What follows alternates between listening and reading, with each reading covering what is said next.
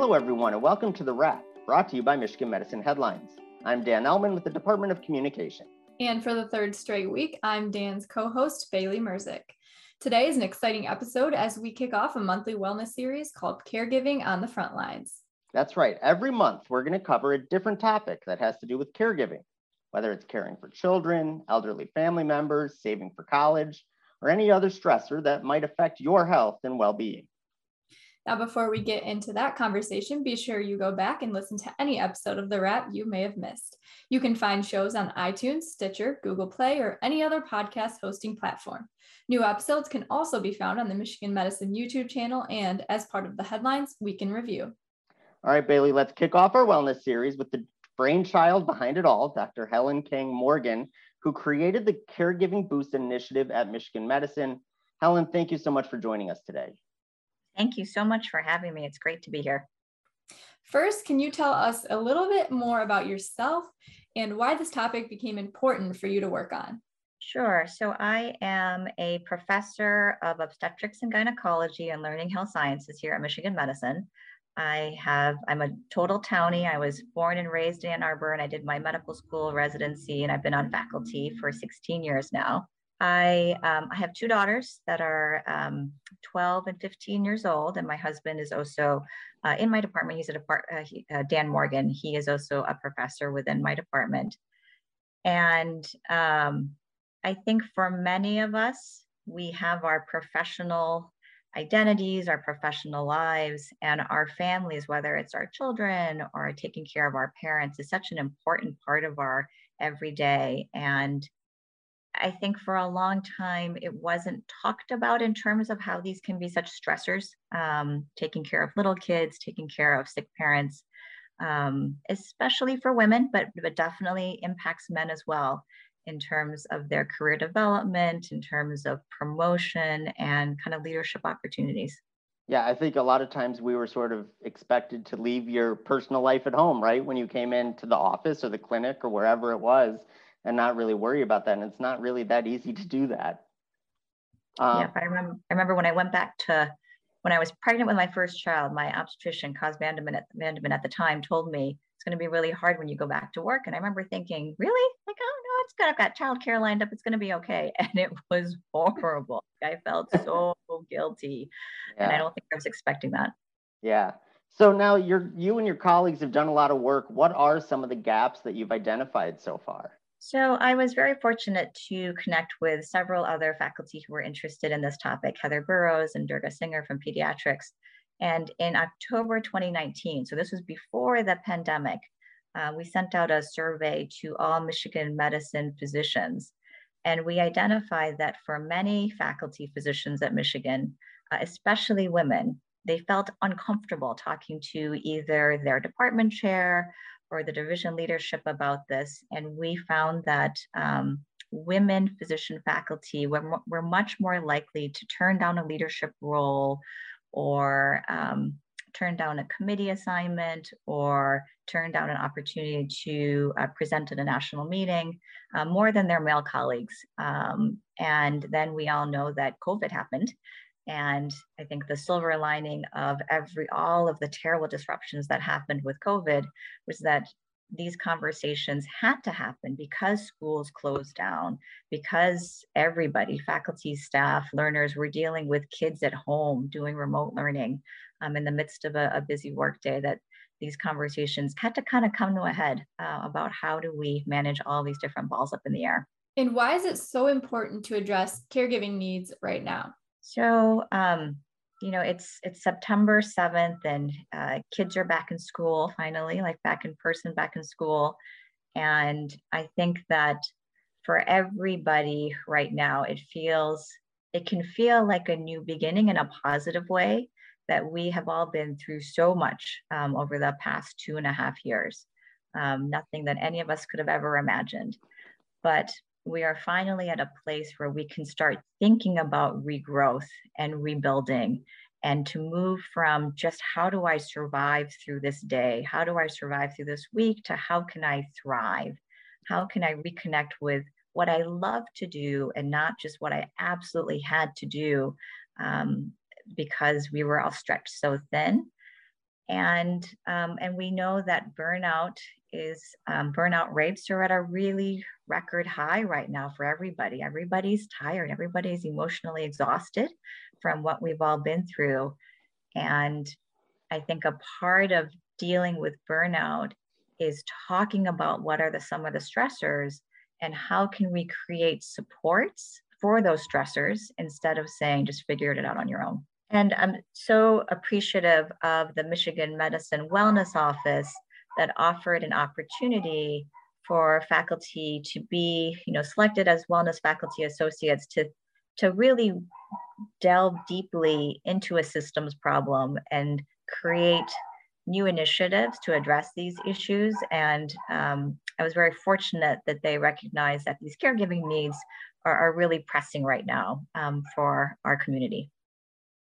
Yeah, and I think that's sort of the idea behind the Caregiving Boost initiative that you've helped spearhead. Can you talk a little bit more about that initiative? Yeah, I'm so, so, so excited about this. We had our first meetings yesterday, and um, I'm so, so proud of um, the way everybody has really volunteered their time and energy. So we had this idea that really built from the idea of um, boost teams that the Department of Surgery had actually offered for their mid-career faculty of, you know, we all know that mentorship has many, many benefits. Um, mentorship is hard though sometimes, especially when we're all busy people. And so the idea was, can you provide some sort of team-based mentorship around for faculty who have caregiving needs? So either um, elder care or child care, or many times both. So we have four um, individuals who applied and were selected to be one of the inaugural mentees for our Caregiver Boost initiative. And then we have a whole team of mentors for each individual. Um, and when we had our first two meetings yesterday, we had you know a team of faculty that were just really talking to the mentee about what are your stresses right now? How can we help you to figure out what your goals are so that you can feel like you um, have really reconnected with what what drives you in a positive way um, so that you feel like you are thriving um, both professionally and personally um, and I, I couldn't believe how willing people were to give their time for this. We're all very, very busy and we're all stretched thin, but almost everybody that I asked to be part of this team, uh, part of these teams said yes because um, I think that this is a, a, topic that people recognize is really important to talk about and are, are very willing to share their experiences. Yeah, so you kind of touched on it a little bit, but um, with everyone being stretched so thin, as you mentioned, was it hard to recruit people uh, to be a part of this project? I think almost everybody said yes. Um, I had a few people who said, oh gosh, I'm just, I'm stretched too thin, but almost everybody said yes. And it was so nice to have these conversations yesterday where faculty were sharing um, their own experiences about feeling guilty when they would go to daycare and the daycare would say, I don't, I've never seen you before. Can you provide some identification, even though you're the mom? Um, and sharing experiences about how there's no rush that um, it was so nice to have faculty in very senior positions say it's okay right now when you have kids with really a lot of needs to say that this is going to happen and maybe the five year t- plan turns into a 10 year plan but you have to give grace to yourself and these were such such wonderfully supportive conversations we were able to have yeah that, that's amazing uh, so I want to I want to close it out with this because clearly you've gone through it with two children of your own and and you have all this experience working with other people. Do you have any sort of life hacks or, or pro tips for those who are struggling with caregiving, burnout, or just wellness in general? I, I have to say that most of my life, life hacks have been given to me by others. I can't claim credit for any of them. Um, because it's the beginning of the school year, I think it's so helpful. You, you get the calendar. Many of us receive the calendars for our schools, like our school kids' school academic calendar. And as soon as humanly possible, put those dates into your calendar. Um, if it's possible to ask your teacher when parent teacher conference sign up is going to be so that you can put it on your calendar so that you can be the first human to, to sign up for the parent teacher conference spots because they're often from 3 to 6 p.m. and we all know we need the ones that are closer to 5 or 5.30 or 6 o'clock. Uh, it's so much harder for many of us to make the 3 o'clock appointments. Um, And similarly, give ourselves some grace if you can't make some of those things on the school calendar because we're we're busy and we're working and, and that's okay. That's it's not the most important parts about being a parent. Um, it's not just physically being there, but physically being the best parent you can be. All right. Thank you so much, Helen, for your insight today, but your work isn't done just yet. Every week, we ask four quick questions to our guests as part of the lightning round. Are you ready to go? Sure, ready. All right, so we've talked a lot about wellness today. What is one way that you love to turn off at the end of a long workday? So I um, I'm probably going to share a little bit more than you thought I was going to share with this question. So, because I'm perimenopausal now, like being able to get good sleep is so important. So, I have a whole thing about no electronics after seven o'clock. I have to have a book that I read just for pleasure, um, that that is relaxing. Because if anything gets disrupted, then I don't get a good night's sleep. And so I have a whole ritual. My whole family is aware of like get the phone away from me. I need to get a good night's sleep. Um, last weekend was National Cinema Day. What is your favorite movie that you could watch over and over again? My younger daughter and I have probably watched Crazy Rich Asians 10 or 12 times, like on a plane or just like all the time. So I guess that's the first one that came to mind. Is it is it more a documentary or a drama?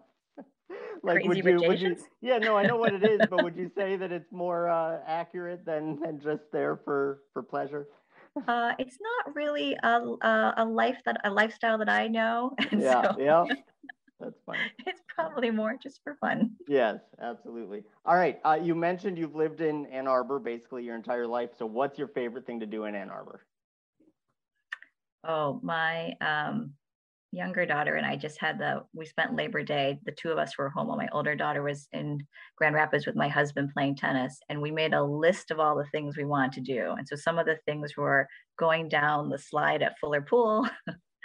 um, we ate outside at York, which was so fun. They have these nice food trucks and um, a DJ there. And then, um, you know, walking around the Arb, which of course is close to it, it's so beautiful and we're so lucky that we are are right there. And one more question. If you never went into healthcare what would you likely be doing for your career? I i think i'd be a teacher. Um, i think the teachers all deserve so much recognition and gratitude for what they've been through. So that's why i'm a little hesitant to say it because uh, the teachers have gone through everything in the last three years but if I weren't in healthcare, I'm, I'm pretty sure I'd be a teacher. That's great. Well, thank you so much, Helen, for your insight and for helping kick off this important series on the wrap. If you want to learn more about the Caregiving Boost Initiative, go to mmheadlines.org. And of course, stay tuned to the wrap every month as a different team member comes on to share their insight into specific topics that will help you in your daily life. Now, while you're at Headlines checking out the Caregiving Boost Initiative story, be sure you take a look at all the other featured stories from this past week. For instance, readers had a chance to recognize their colleagues as Michigan Medicine MVPs, and there was a story designed to help you stay safe while online. Find all that and more at mmheadlines.org. All right, it's time for the weekly trivia contest. Now, last week we asked listeners the Rogel Cancer Center recently submitted a grant renewal for which type of support grant? The answer is the National Cancer Institute's Cancer Center Support Grant. Congratulations to Brittany Lyons, who sent in the correct answer. And now for this week's question, here's Bailey.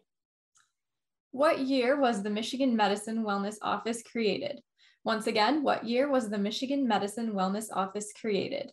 You can find the answer in this week's headline story, and once you know it, send it to headlines at med.umich.edu for your chance to win a prize. All right, that's all the time we have for this week. Helen, thank you so much for joining us, and thanks, as always, to all of our listeners and viewers for everything you do for patients, families, and each other. We'll see you next week.